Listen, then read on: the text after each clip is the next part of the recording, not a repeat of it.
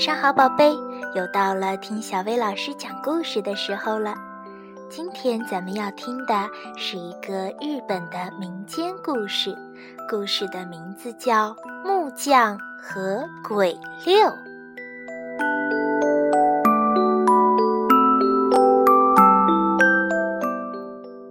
从前，在一个地方，有一条水流湍急的大河。人们在河上架过几次桥，可是都因为水流得太急，桥一架起来就被冲垮了。村里的人很发愁，于是村民们聚集到一起商量。他们商量来商量去，决定请这一带最有名的木匠来架桥。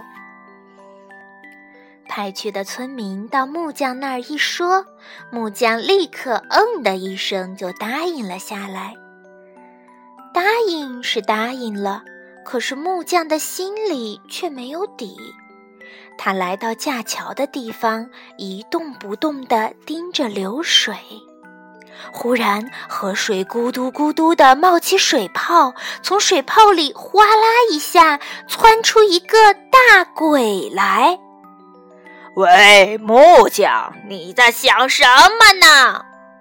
木匠回答说：“村里人让我在这儿架桥，我打算架一座结实的桥，正在想主意呢。”鬼听了，不怀好意的咧嘴一笑，说：“不管你的手艺有多高明，在这儿都架不起桥来。”不过，如果你肯把你的眼珠给我，我就给你架桥。”木匠支支吾吾地说，“哦，怎么都行啊。”那一天，他就和鬼分了手，回家去了。第二天，木匠来到河边一看，哎呀呀，桥竟然架好一半了。又过了一天，木匠到河边一看，天哪，桥已经完全架好了。正当木匠目瞪口呆地盯着桥看的时候，鬼哗啦一下冒出水面，喊道：“喂，把眼珠拿来吧！”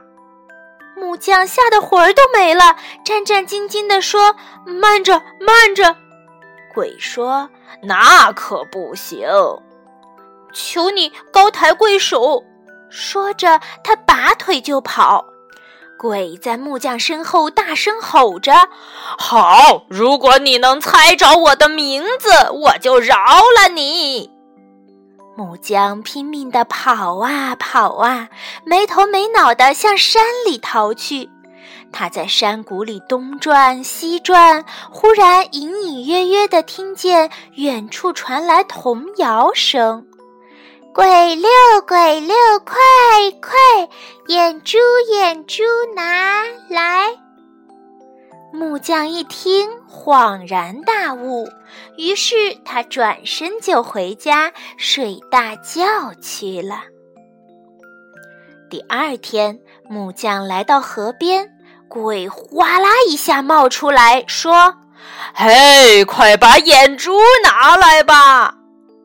木匠说：“请再等等。”鬼听了说：“那好吧，你来猜我的名字吧。”“好，你叫何太郎。”木匠随口乱说了一个名字。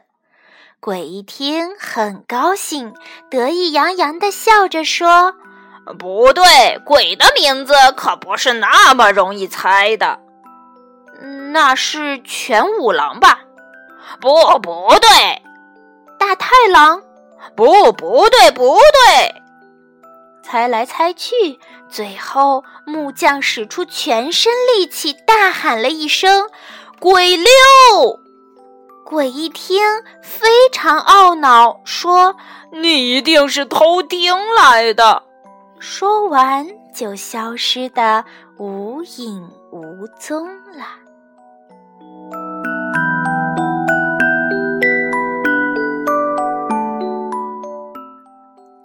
好了，今天的故事就到这儿了，晚安，宝贝。